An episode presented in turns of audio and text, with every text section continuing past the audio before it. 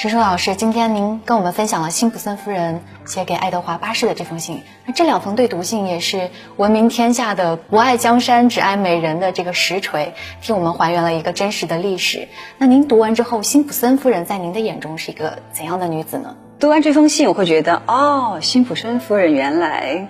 嗯，还是很爱爱的，还是很有思想和脑子的。但是这很正确。我觉得，当一个优秀的男人爱上一个女人。除了美丽，除了温情，除了男女之间的化学反应，一定会在某种美学上交流上，他们有极大的共性。不然，这个爱情应该不太会在那样的成年人之间发生。所以，我想这封信可能脱离了我们大家视觉中看到了辛普森夫人的照片，它只是一个样子，或者只是听到了一个事件，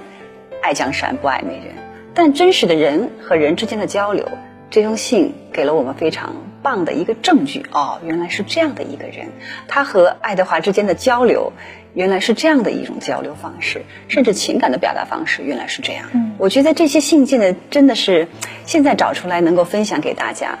能够在我们见字如面的平台上分享给大家，是特别好的，让我们可以深入到从小到大听到的那一个个事件当中的那一个个人，走入到他们，最终我觉得我们要通过人。去了解这个世界。那其实对于爱德华的这个选择，世人也是颇有争议的。有些人会觉得非常的浪漫和传奇，但有些人可能觉得作为皇室来说，好像少了一点担当和责任。您是怎么看待的呢？那是因为我们对英国的历史并不了解，所以我们不要妄自去评论。当今天的大环境下，有越来越多的资料可以让我们了解那些